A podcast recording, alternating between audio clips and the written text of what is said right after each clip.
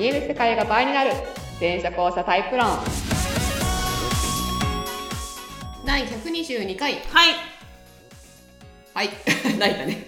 はい、えー、お送りしますのは全社交差研究家で発信家の向井しみと。はい、元俳優で OL のりっちゃんです。はい。全社交差論というのは人間の認知とか意識とか情報処理に関わる部分が実は大きく2タイプに分かれてましたでっていう。ぜっていう。ジェ っていう、はい、タイプ論です。日常的にね、な、なんかが違うんだよなとか、何かが話通じないんだよなみたいな、なんか性格っていうことじゃなく、みたいなものの答えがわかるかなって思います。はい。で最終的にはね、前者4タイプ、後者5タイプの合計9タイプに提唱してますので、まあそのあたりもホームページやブログや、えー LINE 公式で見ていただくといいかなと思います。はい。はい、チェックチェック。チェック。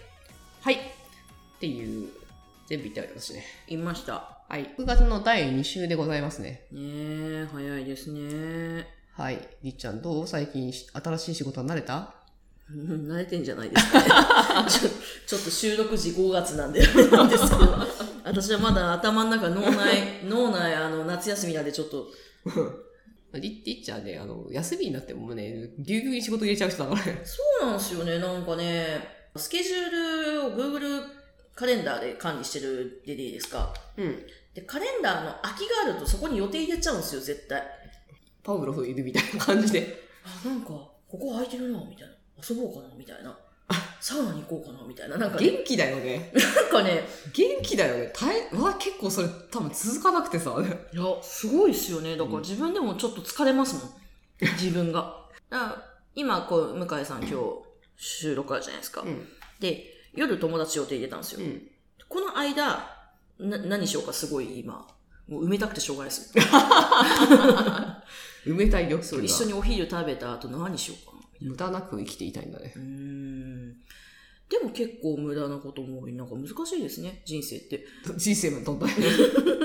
そうか、私は逆に、まあ、動き出したらちょっと言ったけどさ、先週怒涛だったんですよ。うんだから LINE 公式の発信が一周飛んでるぐらい、飛んでるぐらい怒涛だったんですけど、うんうん。っていうのも、通信大学のレポートをい5日間で4本出したからなんですけど、そう、昔も通信行ってたから、わかりますけど、うん働きながら。いや、マジで大変ですよ。これ、レポート4本でしょ？びね、やばいって。ただ、なので、それがね、感情人格心理学っていう、はあはあまあまあほら、パーソナリティとかビッグファイブとか、要あはータイプ論の話とかもあったから、はいはいはい。まあある意味ちょっと馴染みのある教科だったからいけたっていうのもあるんだけど、うんうんうんあー、やったよね。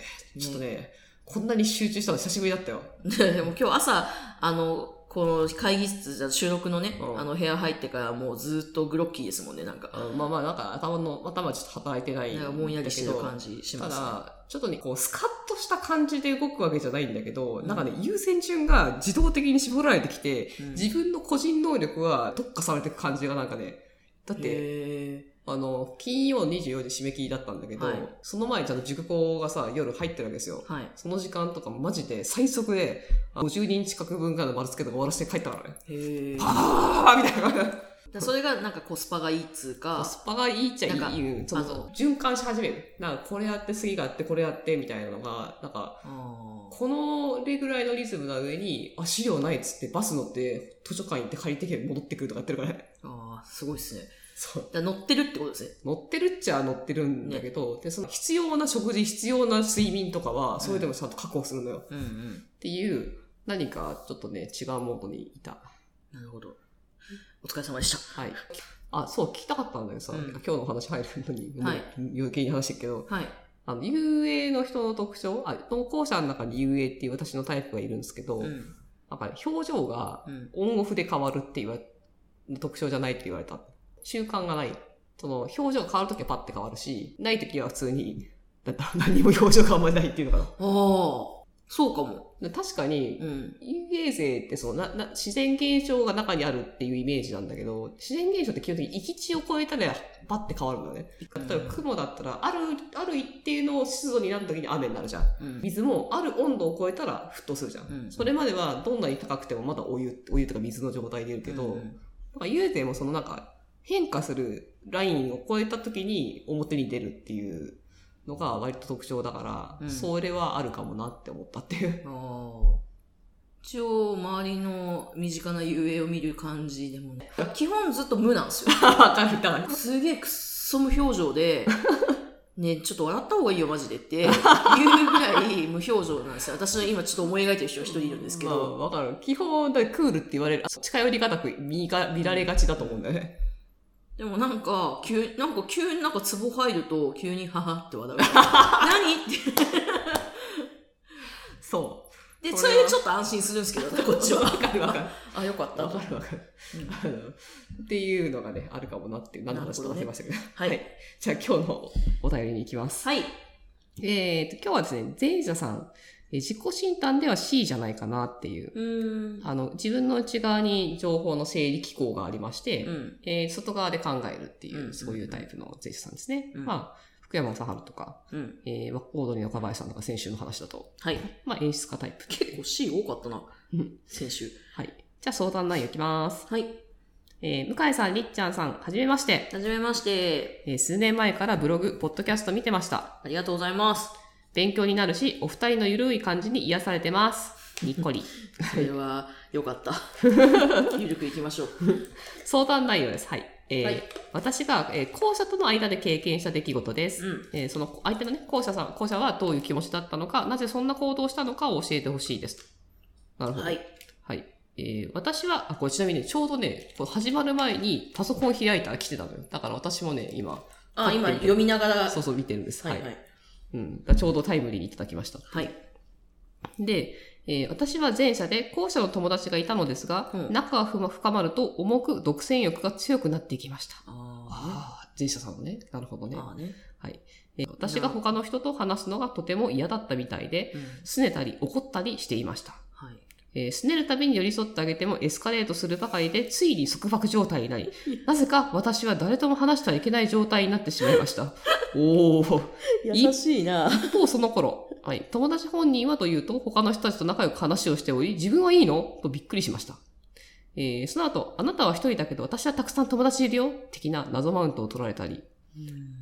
さすがにこれは意味不明だと思い、えー私も他の人と話そうとすると、すべて怒って裏切り者だと言われ、最終的には泣いて周りを巻き込み騒動になりました。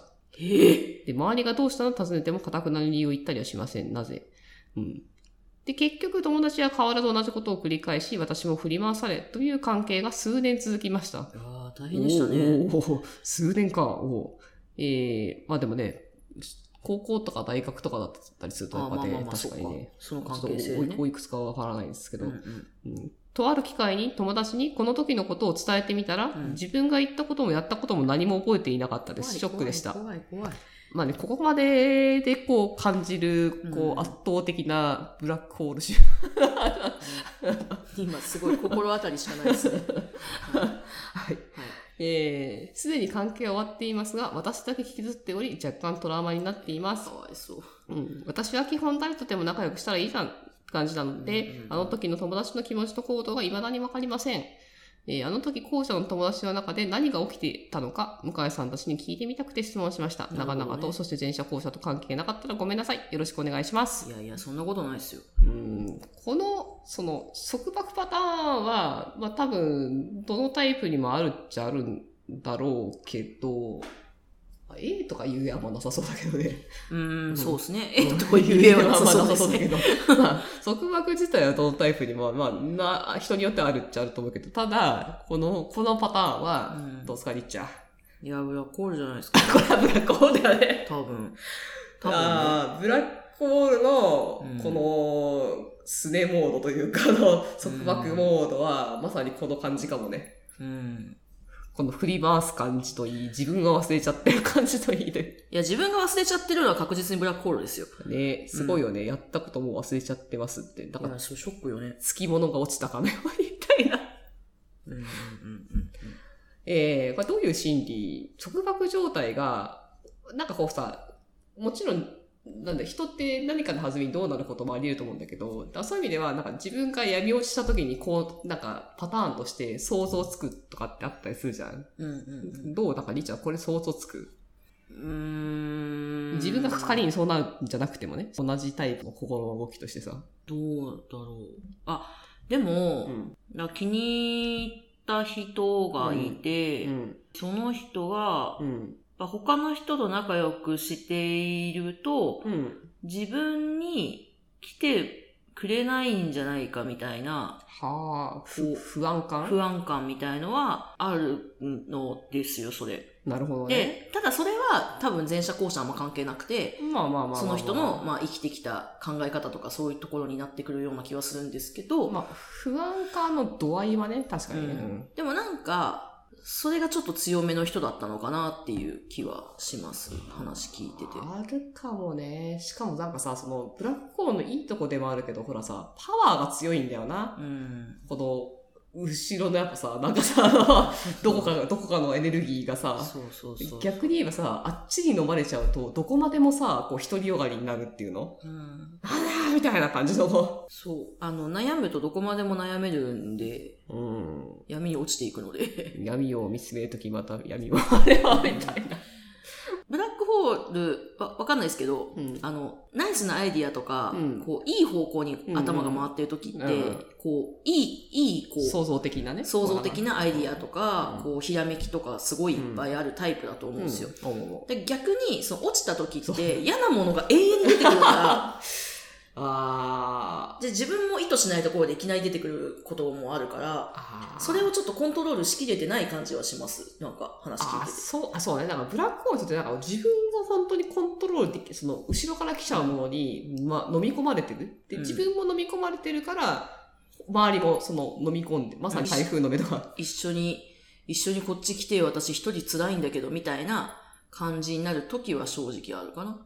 あ、だから、多分、ひまわりさんに言うんだったら、うん。だから、あの、溺れてる人なんだと思う。うん。だ溺れてる時に、藁をも掴むじゃないけど、うん。一番身近にあった掴めるものに、もう必死で、多分掴まれたんじゃないかなっていう。っていう感じだと思いますね。じゃないかな。溺れてる時に浮き輪じゃないけどかさ、うん。うん。他行っちゃったら自分し死んじゃうぐらいのこうなんか、危機感みたいなのがあって、しがみつかれたっていうところはあるかもね。で、その人はもう自分のある種生存に必死だから、で、超調子いい時は多分あるんだね。調子いい時もあるから、そういう時には友達とかに、他の友達とかに行ったりして、うんうんその、それでなんとかこの自分もなんとかち発散していこうとか、で、うん。あとはその、うーん、まあちょっとこれもちょっと前者後者関係ないかもしれないですけど、こう、わ、わがままになるっていうか、はいはいこう、えっ、と、助けてほしい、うん。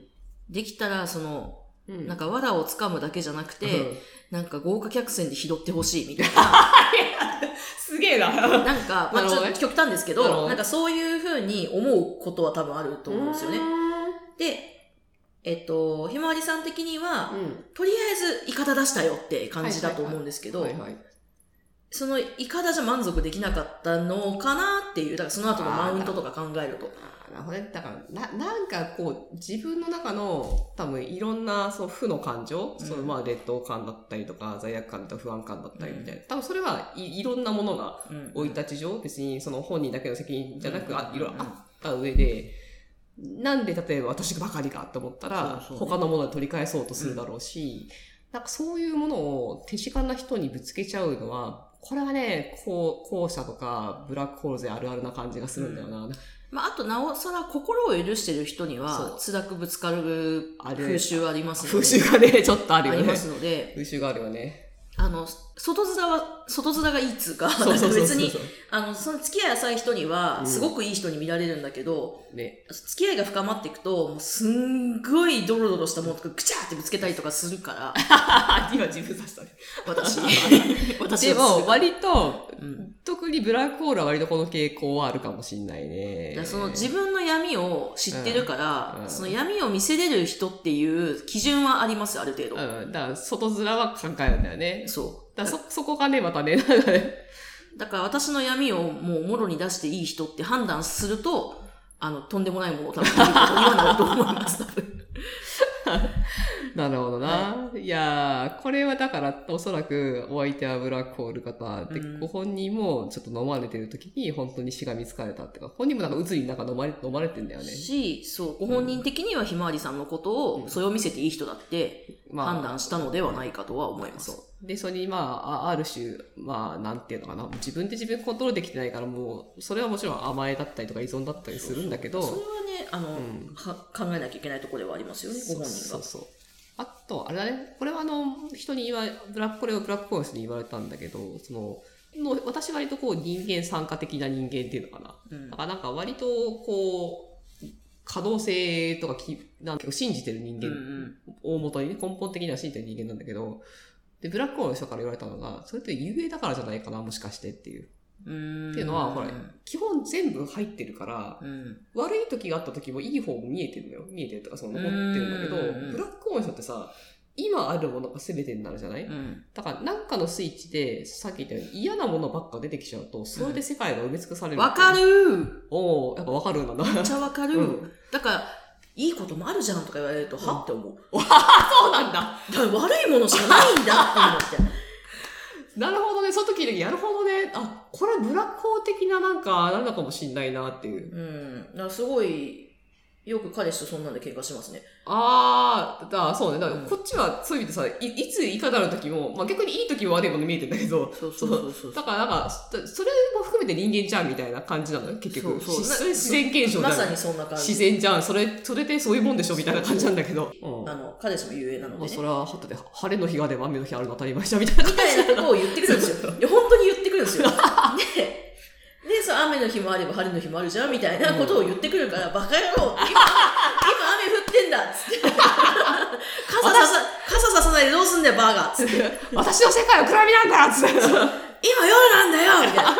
朝来るかもしんねえけど、今夜なんだよみたいな。夜は寝るもんだろみたいな。